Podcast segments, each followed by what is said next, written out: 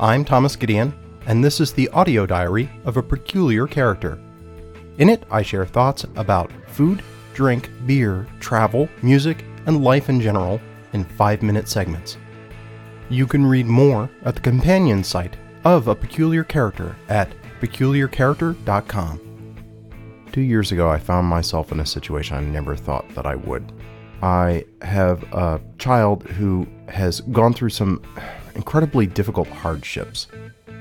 Sparing you the details because it's still a little too raw, even a couple of years on, and it's not really my story to tell anyway. Suffice to say that this is just the sort of situation that nothing in your life would prepare, prepare you for, and you find yourself thinking over and over again, how did I get here? It's easy to turn, I think, to anger in those moments, to fear, to desperation, to assigning blame. Let me tell you, that doesn't help. I went through it. A large part of how the situation got as bad as it did at that time is because of falling back on those sort of instinctive emotional reactions that we have the recrimination, the if I yell louder, if I try harder, if I cling more to a traditional role that's presumptively mine, maybe I can just bowl through. In that situation, I found myself initially clinging to this sense of, of, of what should be normal, striving towards that. I've learned since that normal is pretty bullshit. I think the events of this past week resonate very strongly with that in terms of maybe not normalcy, but what we expect, what we want of a situation, and trying to push for that uh, beyond what reality is demonstrating is immediately possible. Don't get me wrong, I'm not saying that you can't improve from the place I found myself a couple of years ago, and in parallel, that we can't go forward from the disappointments on both sides, honestly, that we've had to deal with in this past week. What served me then still serves me now and gives me some cause for hope and optimism is first finding some inner well of resilience. We all have it. I believe that. I know that in at times we feel gutted. I, I felt gutted over and over and over again over the past couple of years, hoping that things were getting back to some sort of a steady state, only to have the rug pulled back out from under me. You have to find the will, the some capacity within yourself to just get back up and keep going.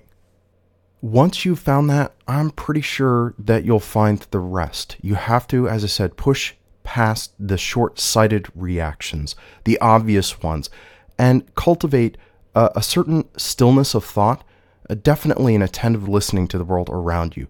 These situations, in my experience, teach us more than when our principles are, are not tested, when our core values, our very being, our sense of self are untested. In these moments, we have to grit and, and push through, but in a way that helps us to grow, that doesn't go backwards. We can't go backwards in these moments. We can't go back to the way that it was before. We have to figure out what it is that helps us navigate these situations. Self care is a huge component of that, but also things that we just hadn't had opportunity to express and learn.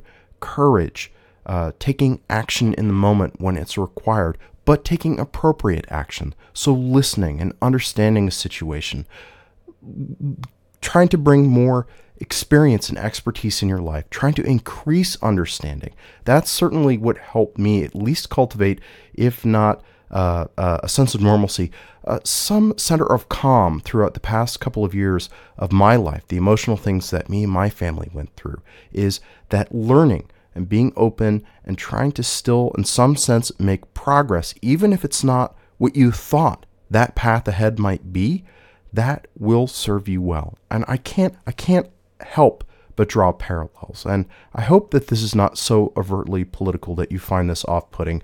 I just wanted to share this personal anecdote and some thoughts that I've had since this past week about uh, how it is that we understand what brought us to this moment, as well as uh, how history unfolds from here, because I think it is actually pretty important that we strive towards empathy. That's another maybe last thought that I'll leave you with. That certainly the more that I brought that forward in myself, for my family, for my suffering loved one, for those around me, I feel like that that has served better. That has also enhanced that calm. And this is definitely a moment politically and historically where I think stepping back, understanding why the people you might disagree with did the things that they did at such a pivotal moment at this election that took place here in the United States might help build more bridges than, well, like the person that like myself, you might be objecting to and having some serious existential questions about rather than building a wall.